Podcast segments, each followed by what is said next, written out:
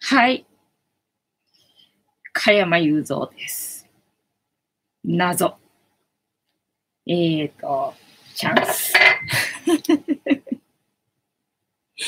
はい。この番組は、お休み前の約1時間、10時5分から11時までの間、皆様とくだらない時間を共有して、無駄な時間を、えー過ごす、えーつもりでいますので、皆様、あの、人生を台無しにして参加してください。はい。謎。で、えっ、と、なんだっけ、番組の前半は、このように、にゃんこのおやつを用意していますので、かわいいな。今日は正面からいけるね。今日ちょっとサービスショットじゃねえの？ねあの、やつを用意してますので、にゃんこが、えーペロペロしてる姿を楽しめると思いますので、猫好きの方は最初から、えー正座してスタンバっておられることをお勧めしております。で、番組の後半は、えーにゃんこの姿が少なくなってきてしまうかもしれないのですが、タロットカードの1枚引きなんてこともやっておりますので、ぜひ最初から最後までお見逃しなくという番組でございますよ。ね、今日お誕生日だからかなていうか、クータ一人しか。なんでだ？さっきまでマサルがね、椅子の上座っててさ、準備万端だったのにさ、なんでクータ一人で、あの、独り占めなんだ？まあいいか。ね、こんな顔正面から見れることなんてまずないもんな。いつもケツ向けてるかさ。背中向けてるかでな。でみんなで寄ってたかって食べちゃってさ。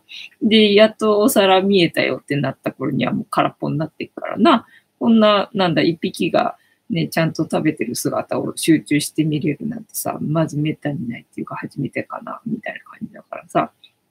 ね、この子たち今日で、えっ、と、11歳になりましたよ。で、今日は誕生日だからなんかしてあげようかなと思ったんだけど、で、去年は一応あのね、ライブをしたんだよね。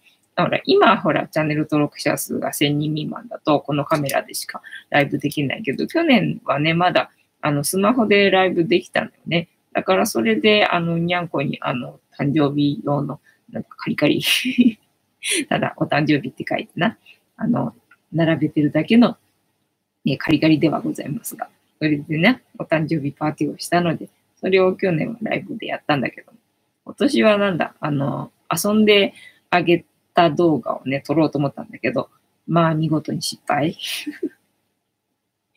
今日動画をいろいろとね、撮ろうと思ったんだけど、見事に全部失敗みたいな感じでね、あの、無駄な一日でございましたよ。で、なんだっけ、えっと、あの、そう、遊んであげた動画撮ろうと思ったんだけどさ、全然来ねえの。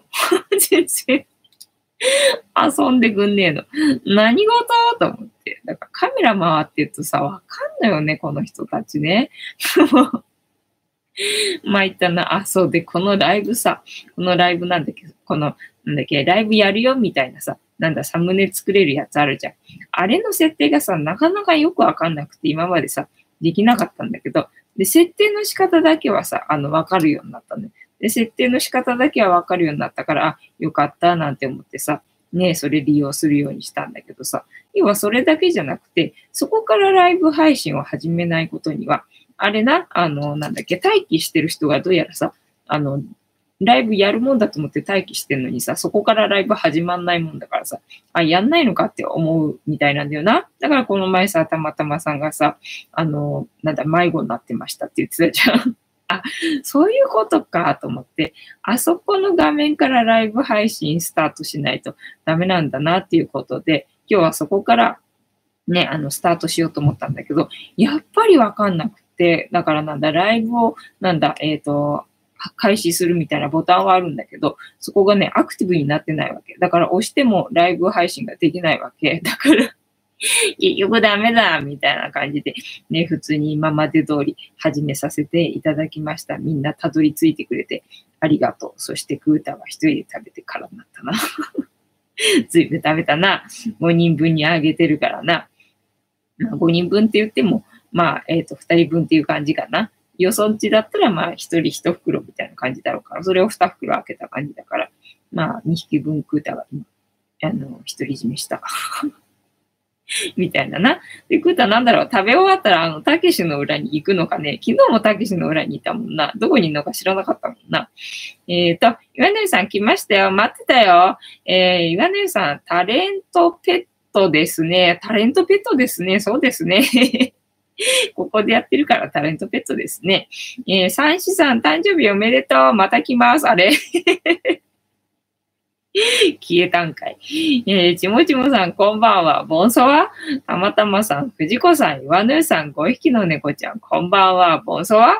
ちもちもさん、お誕生日なの？そうなんですよ。今日はこのね、うーちゃんの子供たちの、えー、後ろにいる白黒のクータと、え、ここに映ってないですが、三毛猫のたまちゃんと、あとここに映ってないですが、白ちゃんのゆりちゃんと、あとその奥に映ってないですが、チャットランドマサル4匹の、え、誕生日でございます。ね、11年前に、まあ、ぐーちゃんが子供を産んで、ちょうど産気づいたのが11時15分ぐらいみたいなとこだったかな。だからもう、あ、こりゃ徹夜かと思ってさ、まあそうは言っても私が何かしてあげられるわけじゃないしなと思って、ただまあとりあえずな、あの、産み終わるまで、あの、起きてようかなっていう気ではいたんでさ、ね、あ、これは徹夜コースかななんて思ったんだけど、ただ、ぐーちゃんもさ、若かったじゃない？ヤンママだからさ、まだ1歳にならないぐらいで出産したみたいな感じだからさ、まあ順調で。まあ順調でな。で、あの、一回、あの、病院に連れてって何匹の中にいるか確認しとかないと、全員生まれたかどうかの確認ができないから、とりあえず一回はレントゲン取らなきゃいけないみたいな感じで、で、行って、で、レントゲン取った感じだと、5匹お腹の中にいるっていうことだったのよね。で、まあ、あの、5匹生まれたんだけど、ただまあ、1匹はね、もうね、あの、初めからお乳を飲む気力がない子だったのね。だから、いくら私が、あの、掴んで、ぐーちゃんのな、あの、乳首に、あの、顔近づけてってやっても、全然飲む、あの、気配がなかったんで、あ、これはダメだな、と思って。で、ぐーちゃんもそういうね、あの、自分で生きていく、なんだ、気持ちのない子っていうのは全然、あの、助けようっていう気がないのよね。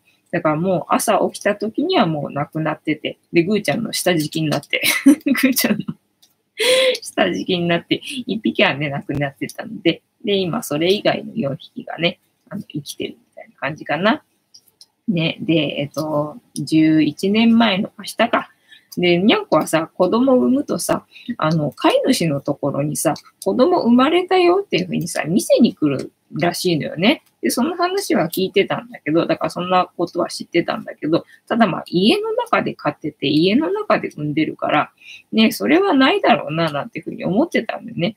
そしたらまあ見事にぐーちゃんがな、あの、頑張って、もう初めてお母さんね、お母さん第1日目 の朝な、私が起きて、まだ布団の中に入ってる状態で、目を開けただけなんだよ。それなのににゃんこってさ、わかるのよね。飼い主が起きたっていうのがさ。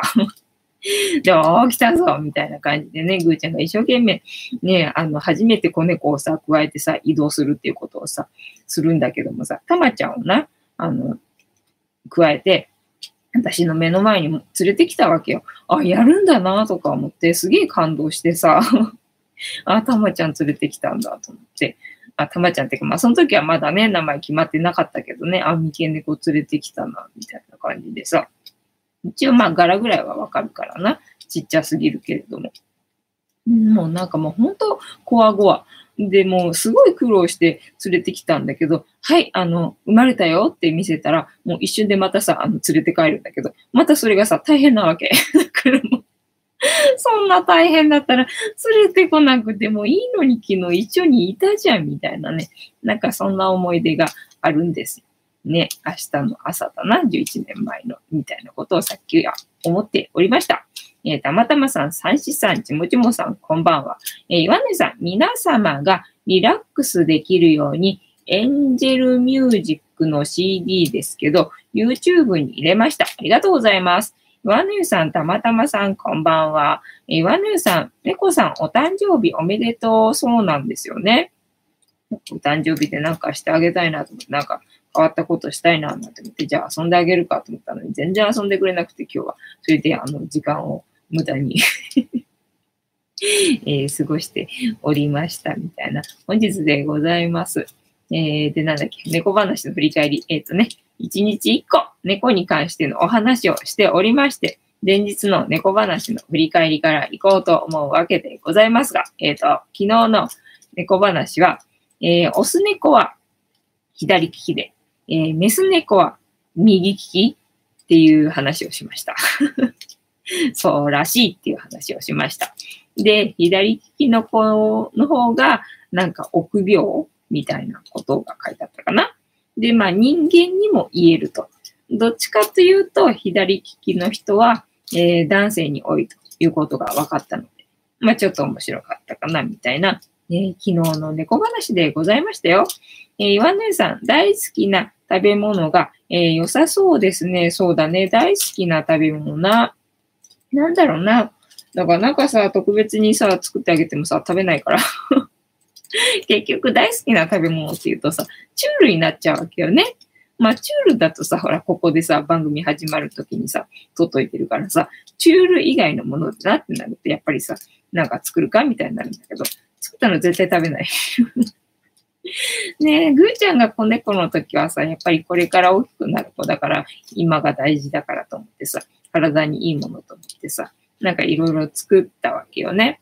まあ今考えたらどうだか、それが体に良かったかどうかはわからないんだけど、要は、えっ、ー、と、鶏肉？鶏肉のささみかなんか茹でたやつをミキサーにかけて、みたいな感じでね、要は手作りして添加物が入ってないものっていうのをあげたりとかして、で、まあ畑があったもんだからさ、まあそこで採れた野菜とかもさ、あの、混ぜてみたりとかして、で、ぐーちゃんがね、もうほんとね、何でも食べるの。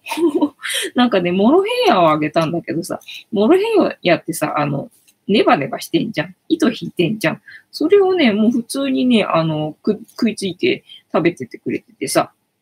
だからもうほんと可愛らしいな、なんて思いながら、もう口からダラーってさ、糸がダラーって垂れちゃってさ、あ、ごめんごめんみたいな感じのね、モロヘイヤ食べたしてたんだけど、で、猫にとってモロヘイヤが良かったのかどうなのかっていうのは今わかんないんだけどさ。まあその時からネギはダメらしいってことは分かってたから、ネギとチョコレートはダメらしいってことは分かってたから、まあそれさえな、あの、避けとければ大丈夫なんじゃんみたいな感じで。で、なんかオリーブオイルはなんか舐めさせた方がいいみたいな話も聞いてたんで、だからその鶏ささみ、えー、茹でたやつ、まああの煮汁ごとミキサーかけて、そこにまあオリーブオイルも足して、で、なんか、舐めさせ、舐めさせるっていうか、食べさせたりとかしてたんだよね。時々、だから、フードと、えっ、ー、と、1日1回、その、手作りのものあげて、でそれ以外は、まあ、カリカリとか、まあ、普通にキャットフードあげてみたいな、そんな生活を、えー、してたこともあったな、みたいな感じ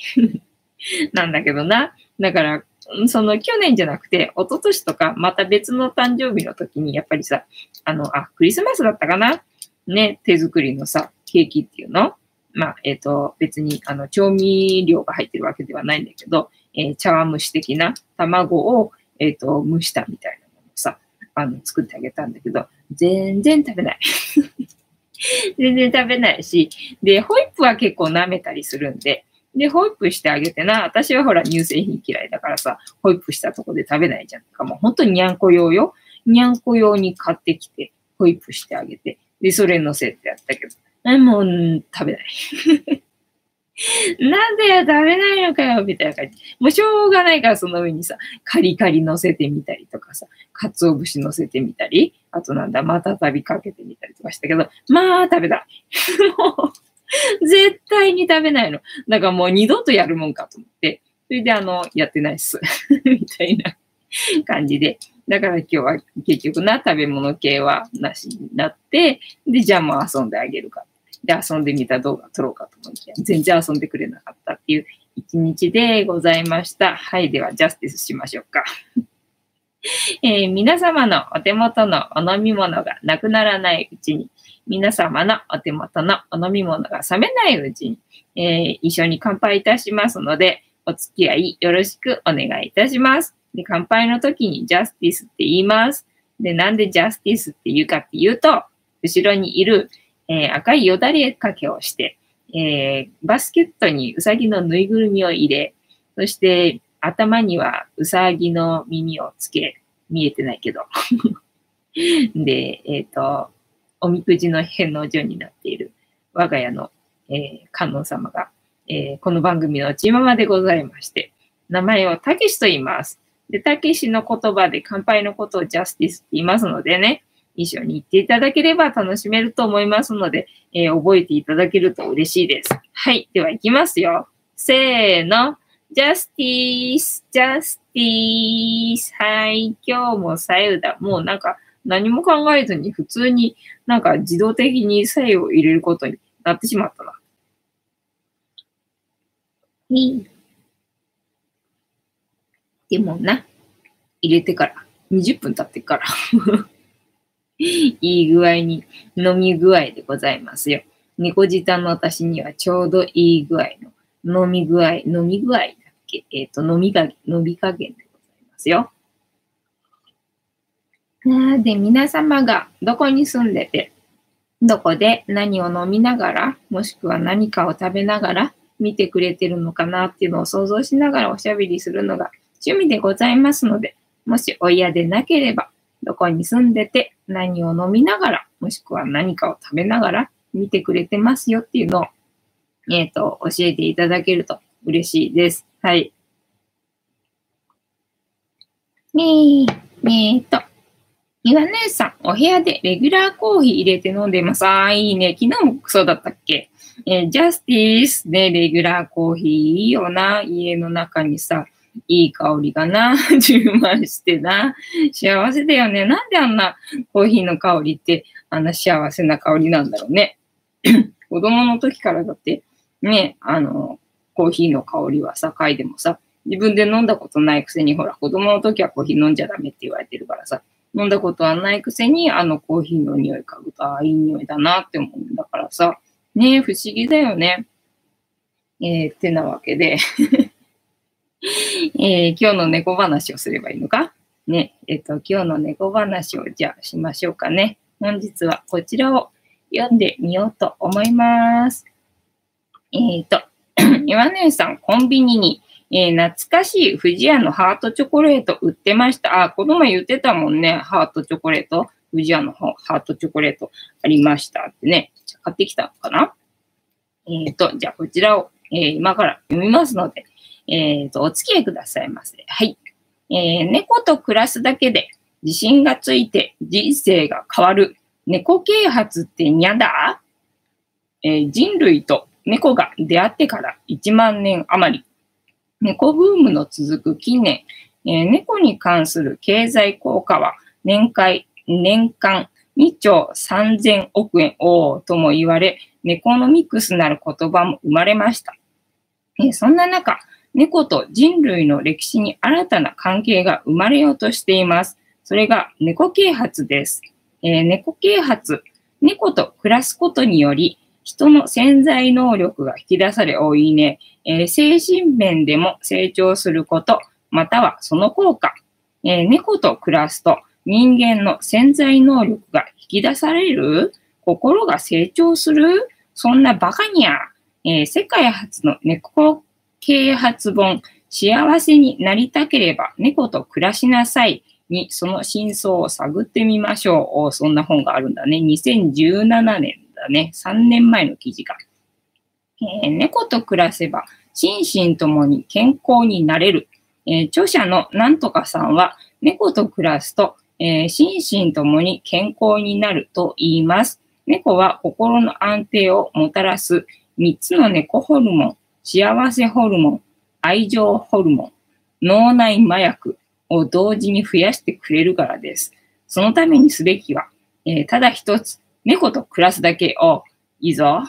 猫と暮らしてるぞ、えー、猫と暮らすイコール世話をすることです。はい。世話はあんまりしてないかな。えー、毎朝ご飯をあげる。はい。ご飯をあげてます。毎日トイレ掃除する。まあ、えっ、ー、と、うんちとってることはしてます。えー、一緒に遊ぶ、あんまり遊んでないぞ。今日久々に遊んだら遊んでくれなかったしな。えー、外出しても猫に会いたくて早く帰る。まあ、それはなくはないな。えー、自然と規則正しい生活になって、えー、幸せホルモン、かっこセロトニンの、え分泌が活性化し、精神が安定してきます。えー、膝に乗って甘えてくる猫を、え、撫でると脳が刺激され、愛情ホルモンことオキシトキオキシトシンが分泌されます。オキシトシンはストレスを緩和し、幸せホルモンの分泌も促すので、え、猫を撫でるだけで癒しのループが完成してしまいます。え、一緒に暮らせば猫を見て可愛いと思う機会が増えます。猫に意識を向け愛情を感じる。ただそれだけで今度は脳内麻薬ことベータエンドルフィンが分泌されます。おそうなのか。えー、データエンドルフィンは嫌なことを一時的に忘れさせ、幸福感をもたらしてくれます。すげえな猫は。えー、小難しい話はともかく、つまりは猫と一緒に暮らすだけで規則正しい生活が身につき、人間の脳はとてもいい状況になり、心身ともに健康になるということなんです。おまけに猫の安全のために部屋の片付けをして断捨離が進み、えー、猫の毛を取り除くために、えー、部屋掃除もまめになります。過去筆者も時間、えー、生活環境まで改善され、心身ともにすっきり、まあ、えっ、と、掃除はどうかはわからないけど、ただまあ、にゃんこがな、いろいろ誤食をするわけですよ。ゆりさんなんかほら、ビニール好きだし、まあ、ゆりさんだけじゃないな、猫大体ビニール好きな子多いのよ。で、ぐーちゃんなんかはティッシュが好きだからさ、ティッシュ食べちゃうし、で、クーターはなんだ、本が好きだからさ、本ベロベロ舐めてるし、なんかもう、みんなそれぞれにさ、いろんなものが好きでさ、で、大体口に入りそうなものはさ、大概口に入れちゃうわけよ。人間の子供と一緒でさ。だからそういうものがあると危険なんで、そういうのをね、片付けるわけよ。で、いろいろものがあると、やっぱり猫毛がな、あの、溜まるから、それを掃除するのがめんどくさくなるんで、なるべく物を、あの、置きたくなくなるので すっきりするっていうところは、まああるかな。はい。えー、猫から学ぶ自分らしい生き方のヒントを教えてくれ。えー、猫の生き方には自分らしく生きるためのヒントが隠されていると、なんとかさんは言います。ごめんなさい。漢字読めないんです。えー、猫は自由気ままです。甘えるのも去っていくのも気分次第。したいことをしたいと伝え、ダメならダメであっさり諦めるそうなんだよね。それがすごいと思うよ。えー、自分勝手なはずなのに嫌われることはありません。確かに。もう愛してやまないもんな。えー、自分自身を偽らず、えー、素直に感じるままに表現しても、世界から許されるのだというメッセージが猫と暮らすと潜在意識にすり込まれます。あ、そうなの？え、それが心を強くし、あなたを成長させてくれるのですとか、え、そして猫には強制も押し付けも利害関係も通用しません。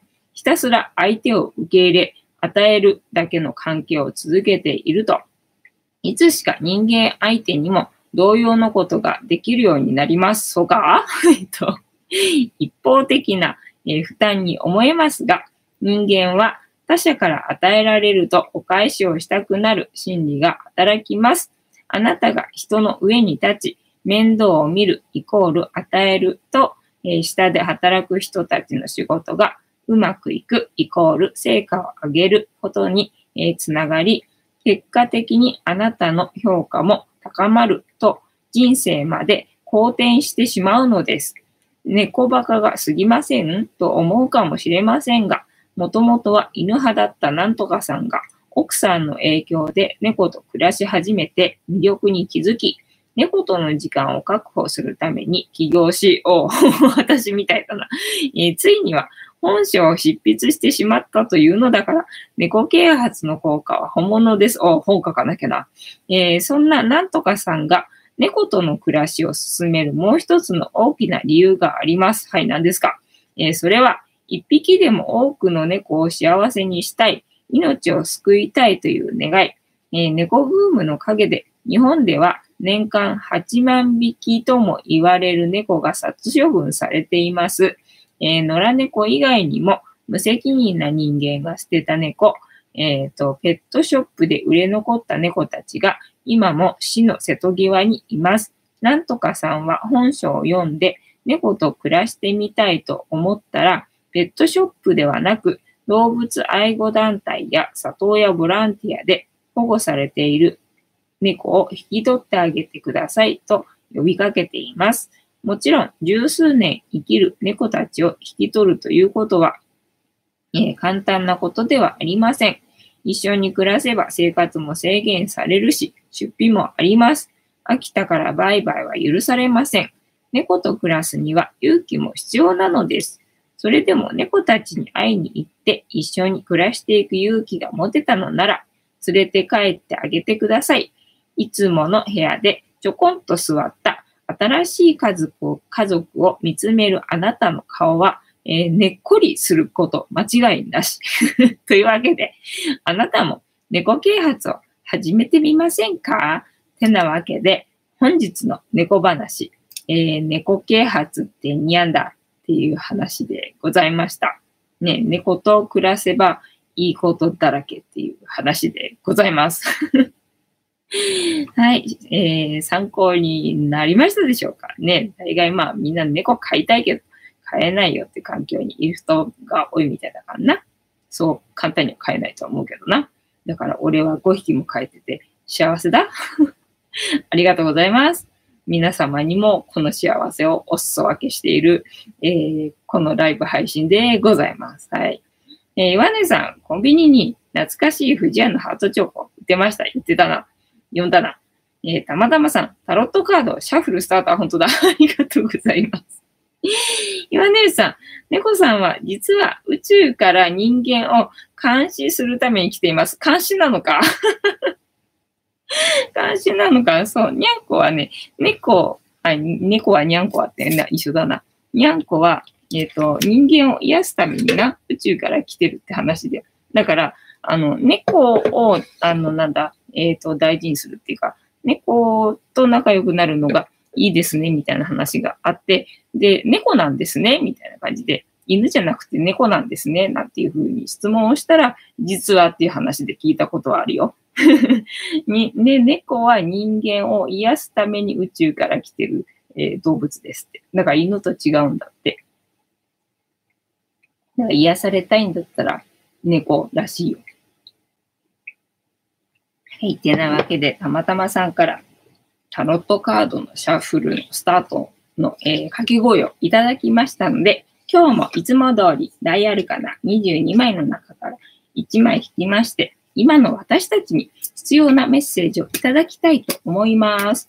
で、このシャッフルは皆様のストップの掛け声で止まりますので、ご協力よろしくお願いいたします。ね、岩野湯さん、猫さんは実はは読んだのか。ね、で、えっ、ー、と、今日のリュウさんからのメッセージ。えー、今日のリュウさんからのメッセージは思い出した。えっ、ー、と、あなたは私の一部ですよと。要は、えっと、私自身が硫酸ですよっていうことらしいよ。大きい硫酸の一部ですよっていうのが、今日の硫酸からのメッセージでございました。はい。えー、岩根湯さん、猫さんはは読んだんだ。何回読むんだろうな。ねえ、もうコメントがないからさ。で、私も話す話がないからさ。誰か助けて状態なんだよね。今日は何してたかな？動画3つぐらい一応作ってあげはしたんだけどな。ね岩姉さ、自分は犬年ですけど、知らないワンコによく吠えられます。まあ、ワンコは結構なんだ、基本吠える感じよな。基本吠える感じよね。で、まあ体の大きい子はね、やっぱりなんか自信があるのか知らないけど、あんまり吠えないけどな。ちっちゃい子ほどな、自分に自信がないのか知らんけどな。吠えるよな。だから、でも大概ほら、飼いやすいのはちっちゃい犬の方だからな。ちっちゃい犬の方が多いからな。大概吠えられるみたいな感じな。でっかいのはそれなりにな、まあ広さとかなんかないとな、飼えないもんな、設備とかな。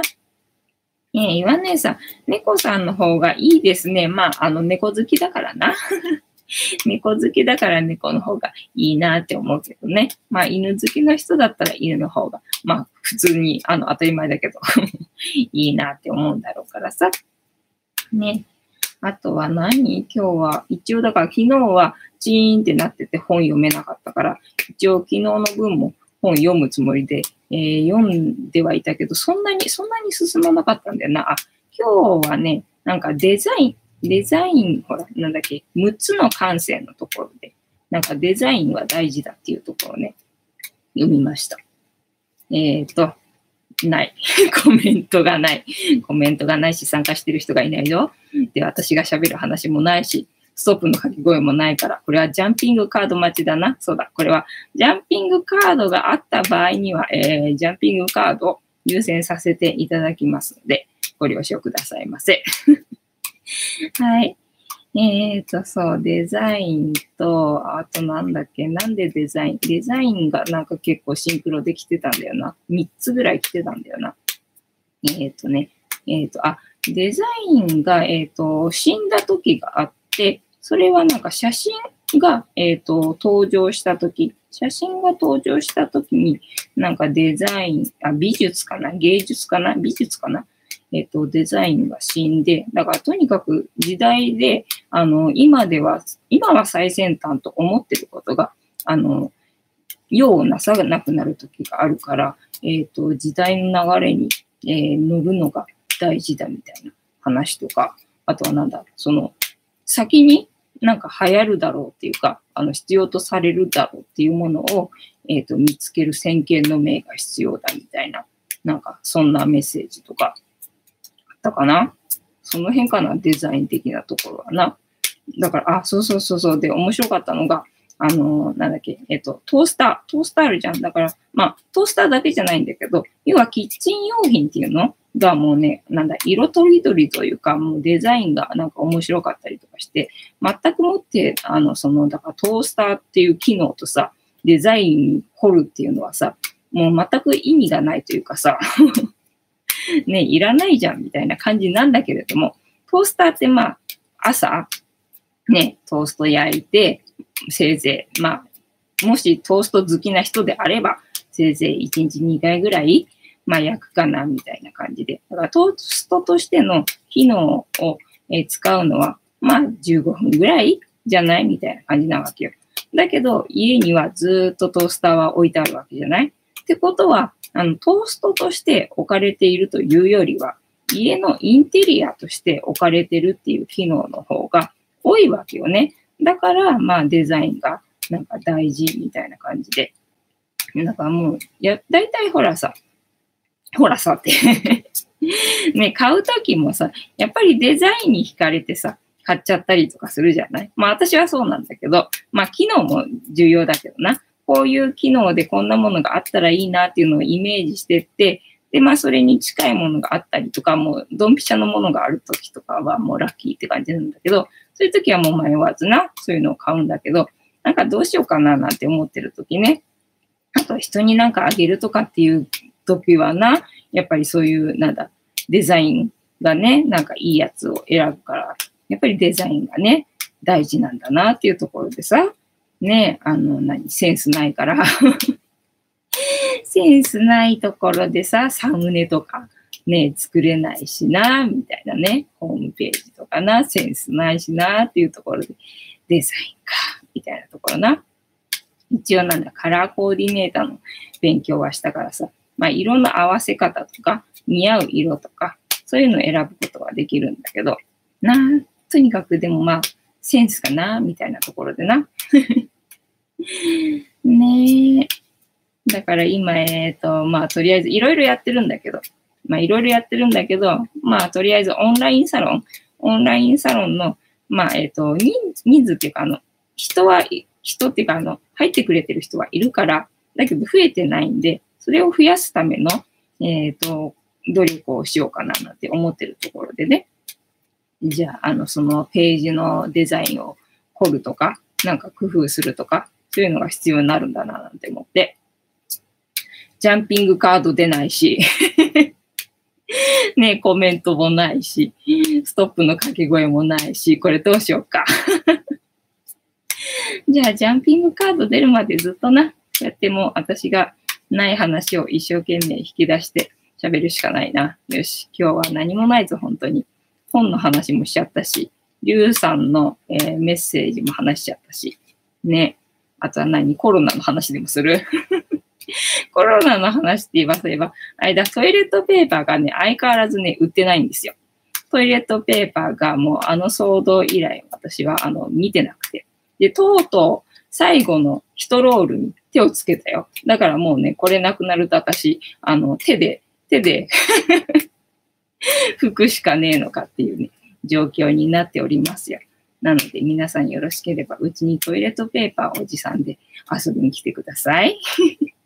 えー、マネルさん、トーストに蜂蜜、いちごジャム、ブルーベリー、えー、ピーナッツバター好きださもう大好き大好き。そうそうそうそう。ねあ、蜂蜜もいいね。なんか無性にね、いちごジャムのね、あの、トースト食べたくなるときとかね、あるんだよね。で、昔はね、ブルーベリージャムってね、好きじゃなかったね。で、うちはもっぱらピーナッツだったかな。母親がね、なんかね、ピーナッツバターが好きで、ただピーナッツバター好きなんだけど、なんかビターのやつが好きで、ほら、子供だったからさ、子供はさ、もう甘い味に慣れちゃってるから、なんかビターのピーナッツバター持ってこられても全然うまいと思えなくて、だけどうちにあるものっつったらそのピーナッツバターしかないもんだからさ、なんかたまになんかしぶしぶ塗ってみて食べたりみたいなことをしてたかな。で、母親がブルーベリー嫌いだったわけよ。で、うちの食卓にブルーベリージャムが乗ることはなくて、で、いとこの家が、あの、ブルーベリージャムが好きな家だったのね。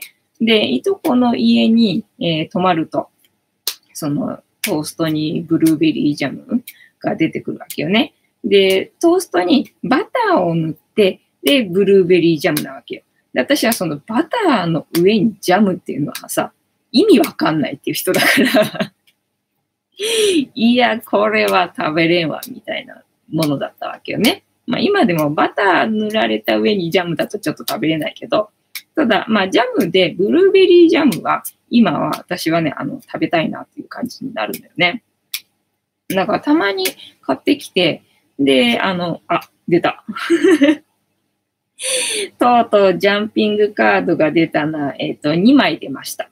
ってなわけで、えっ、ー、と、今日のメッセージは2枚ありますな。どうしようかな。2枚読めるかなものによってはって感じだな。えっ、ー、と、岩姉さん、ブルーベリージャムあったら大騒ぎですね。そうだね。だってブルーベリーって結構高いもんな。なんであんな安いんでしょうか？みたいな感じよね。いやー。まあ、ピーナッ、ピーナッツじゃない、蜂蜜もな、本当は高いもんだけどな。ジャムだって本当は、ジャムっていうか、いちごジャムだって本当は高いはずだもんな。だからなんであんなに安いんでしょうかっていうからくりはあると思うんですけど。まあ、たまにしか食べないかな。いつも食べるわけじゃないからな。はい。てなわけで、本日の、えー、ジャンピングカード2枚こちらでございます。せーの、じゃじゃーん。えっ、ー、と、あ、どっちも女性だね。女性が来てて、あ、二人ともほら、ザクロ、あ、女性だからザクロなのかな？ね。で、えっ、ー、と、青い背景が祝福で、で、黄色があれだっけ？まあ、あの、こっちは豊かさを受け取るみたいな感じだったよね。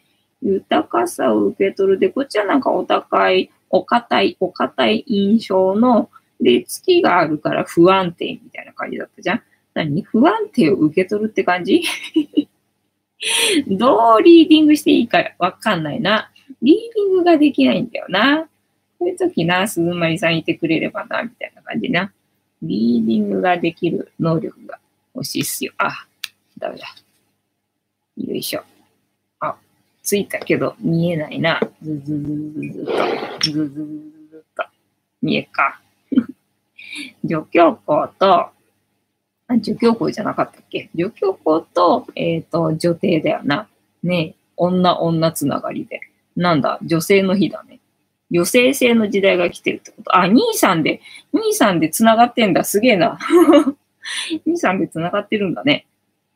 えっ、ー、と、岩根さん、いいカードですね。ね、確かいいカードだよね。豊かさを受け取るのと、えっ、ー、と、まあ、あの、なんだ、正しいことを、なんだ、よ、ゆきとするみたいな、そんな感じだったっけ？えっ、ー、と、どっちから読む ?2、3だから、えっ、ー、と、じゃあ2位から読むか。助教校から読みますね。はい。えー、助教校、キーワード資料。えー、助教校のモデルはエジプトの神話、えー、イシスと言われているが、イシスは天の神と地の神の娘であるという説もある。まさに天と地をつなぎ、創造する魔術師の次のカードにふさわしい。えー、物事が始まった次には対立原理が生まれる。えー、対立原理とは、光あるところに闇あり、世の中は陰影で成り立つ。男と女の存在、プラスがあればマイナスもあるといった二つで一つの原理である。何かが始まった魔術師後には知恵が必要になるのだ。あ、知恵かな？あ知恵とは資料深さより生まれる。えイシスは知恵の象徴でもある。助教校も資料深く、知恵も豊かである。彼女を彩る水色は、そんな彼女の精神性の高さを表現している。背後に白黒の柱がある。これは対立原理を象徴している色だ。対立原理、知恵、それらを象徴するのが助教校のカードである。えー、女性であるがゆえに心の奥底に不安定さも抱えているが、だからこそ彼女の神秘性が輝いているとも言えよう。助教校からの問いかけ。あなたが今じっくり探求したいこと、資料したいことは何、えー、あなたが感じている予感はどんなもの？あなたが見えない声を聞ける人なら、今の問題にどう答える？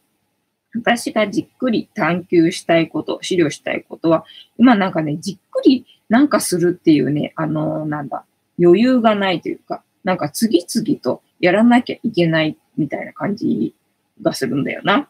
えー、あなたが感じている予感はどんなものだか予感がそれだな。次々とやらなきゃいけない予感がしてるので、じっくりやってる余裕はないと思うんだよ。で、あなたが見えない声を聞ける人なら、今の問題にどう答える？そう、まあ、あの、見えない声とかは聞けないけれども、まあ、自分の内観っていうのかな、要はハイヤーセルフからの、えっ、ー、と、メッセージを受け取ってから行動した方がいいよっていうのをさっき読んでた本に書いてあったので ね、落ち着けっていうことかな？落ち着いて、えやるべきことをちゃんとあの聞けよっていう感じかな？はい。えー、このカードからのイメージ、えー、正面を見据えて女性でありながら、しっかりと腰を下ろし、ある意味意志の強さを感じる人物のようです。手にしているのは書物であり、彼女が聡明で知恵や知識がある人物だと想像できます。それは多く使われている水色を見てもわかります。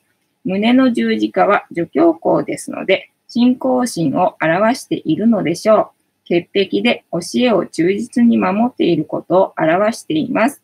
私から見れば少しお堅い印象のある女性であり、その硬さが行き過ぎていると、融通の利かない女性と思われていることもあるでしょう。しかし、背後にある、えー、果実の絵が豊かさを示しているようでもあり、この儒教校の豊かで女性らしい部分を表しているように感じます。じゃあ、こちらも、あれか、豊かさなんだな。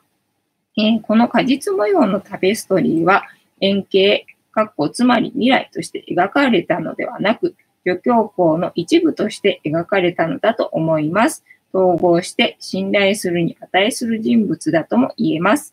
えー、精神性の高さを示す水色は、豊かさを示すとも言いますが、潜在意識を示すカード下半分に移ろいやすいものの象徴である月が描かれています。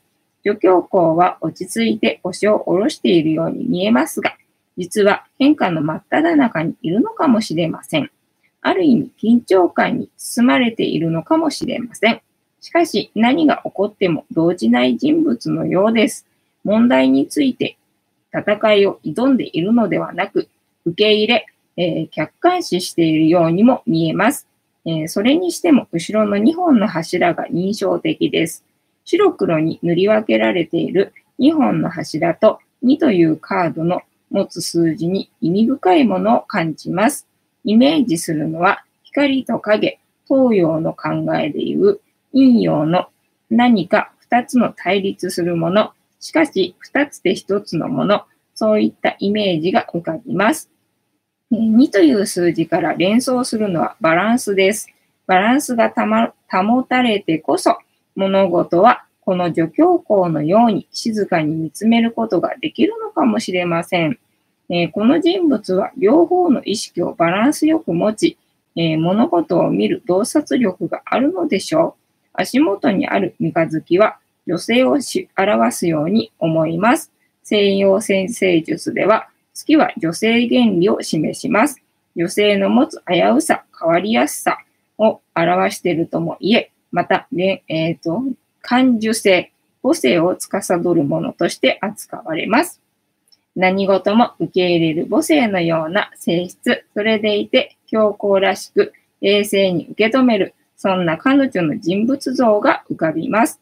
強硬なのに女性、これがこのカードの最も重要なポイントではないでしょうか。はい、このカードから導き出されるキーワード、えー、資料。えっ、ー、と、今日は聖地を読みます。えっ、ー、と、潜在能力の発揮を、潜在能力、さっきの、ね、猫話につながるな。えっ、と、資料、えー、深淵なる洞察力、女性の神秘性、分別がある、冷静さ、内なる声、お内なる声、ね、ハイヤーさんの声を聞けっていうさっきの読んだ本とリンクするな。はい。えー、潜在能力の発揮、深淵なる洞察力、女性の神秘性、分別がある、冷静さ、内なる声ってなわけで、えっ、と、2枚目の助教校。じゃあ、女帝だ。女帝だね。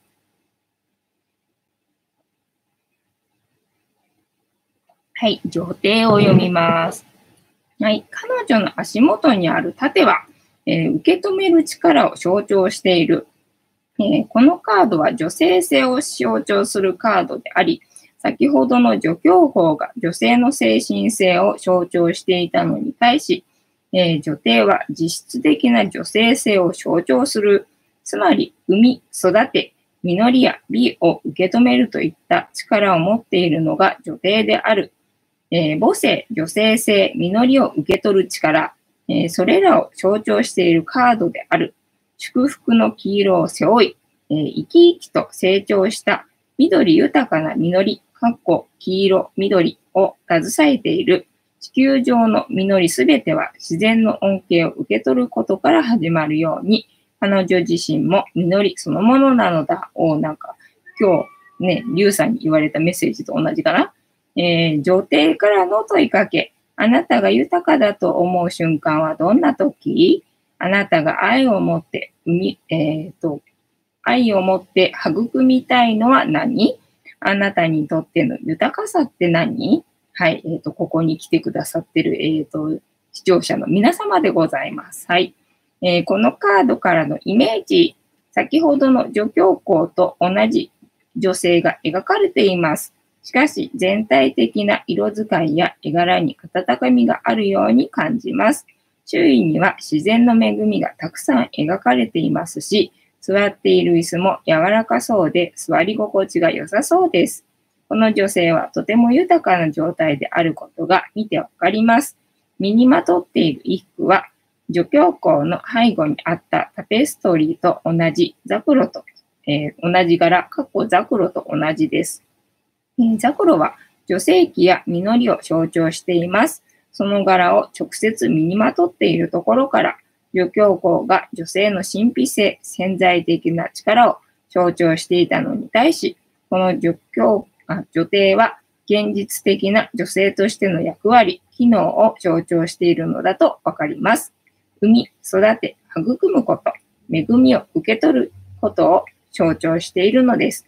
広い意味での母性を象徴していると言ってもいいでしょう。え左下に書かれているのは、西洋先生術で使われる金星を意味する記号が書かれています。ほう金星は快楽、愛と美の象徴です。えー、彼女は祝福されているように見えます。しかし、それらの恩恵、ん？恵みをどう生かすのかは彼女次第なのかもしれません。えー、その他、女性の面が良い方向に発揮できるとき、否定的な場合は悪い方向に影響しているときに出てきます。また、実際の相談者の母親を示す場合もあります。今日は母親出てきてないな。えー、または母親からの影響として、このカードが展開されることもあります。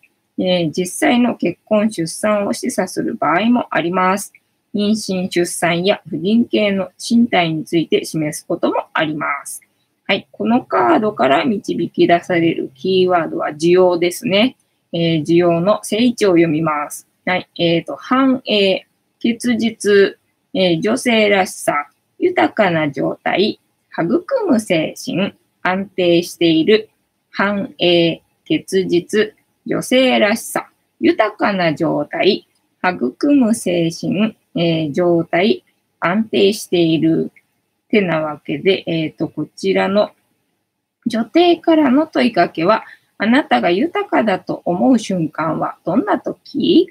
あなたが愛を持って育みたいのは何ですか？あなたにとっての豊かさって何ですか？ね、豊かさね。豊かさはまあ必要な時に必要なものが、えー、降ってくる のが豊かさだと思ってんだけどな。はい。で、助教校の方からの問いかけ。助教校からの問いかけ。あなたが今じっくり探求したいこと、資料したいことは何ですか？あなたが感じている予感はどんなものですか、えー、あなたが見えない声を聞ける人なら今の問題にどう答えますか？ってなわけで本日のタロットカードの意味調べるの回でございました。本日はジャンピングカードが2枚で出ましたので、えー、2枚読みましたよ。何か、えーと、当てはまる、えー、ようでございましたでしょうか？ね、女性のカード2枚でしたけどね。えっ、ー、と、絵が出るトースターありますね。絵が出るトースター？あ、なんか絵が描かれてるトースターね、なんか見るときあるもんなっていうか画面閉まっちゃったよ。画面が閉まわれてしまった。はい。ねえ、どこだっけ？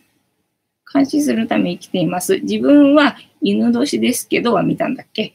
えっ、ー、と、猫さんの方がいいですね。絵が出るトースターありますね。えっ、ー、と、岩根さん、トーストバスターズ。トーストバスターズって言ってたのか。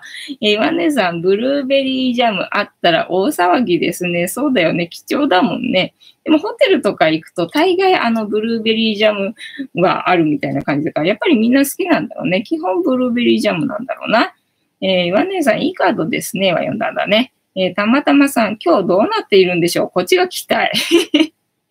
こっちが聞きたいよ。えー、岩根さん、ザクロは美味しいですけど、女性ホルモンに近い栄養がありますね。なんか、包協にするのに、なんかザクロ食べるみたいだもんな。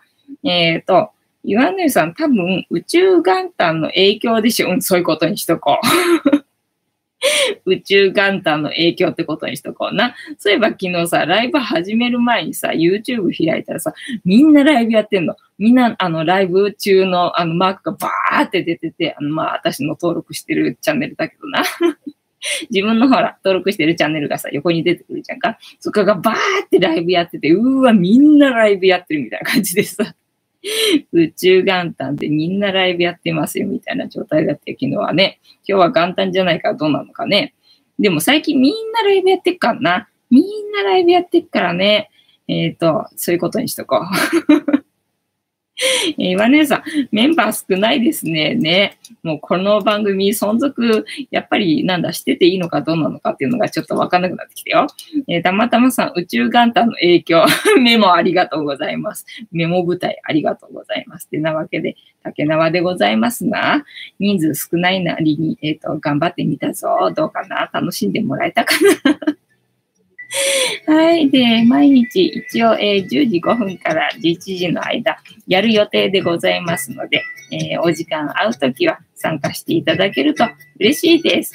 で、インスタグラムとかツイッターとかいろいろ SNS 他にもやってますので、えー、にゃんこの写真がね、えー、ここでは見れないにゃんこの写真なんかもありますので、よろしければチェックしてみてください。で私の人生の目的は私の笑顔で私とみんなを幸せにすることですので、チャンネル登録がまだの方はチャンネル登録とグッドボタンを押しといていただけると私が笑顔になりますので、よろしくお願いいたします。あとご無理でなければお友達へのシェアもよろしくお願いいたします。ではでは皆さん、今日もお付き合いありがとうございました。えー、明日も見てくれるかな？いいとも。はい。では、ゆりさんの即女ポーズでお休みでございますよ。ありがとうございました。いい夢見てね。おやすみなさい。また明日。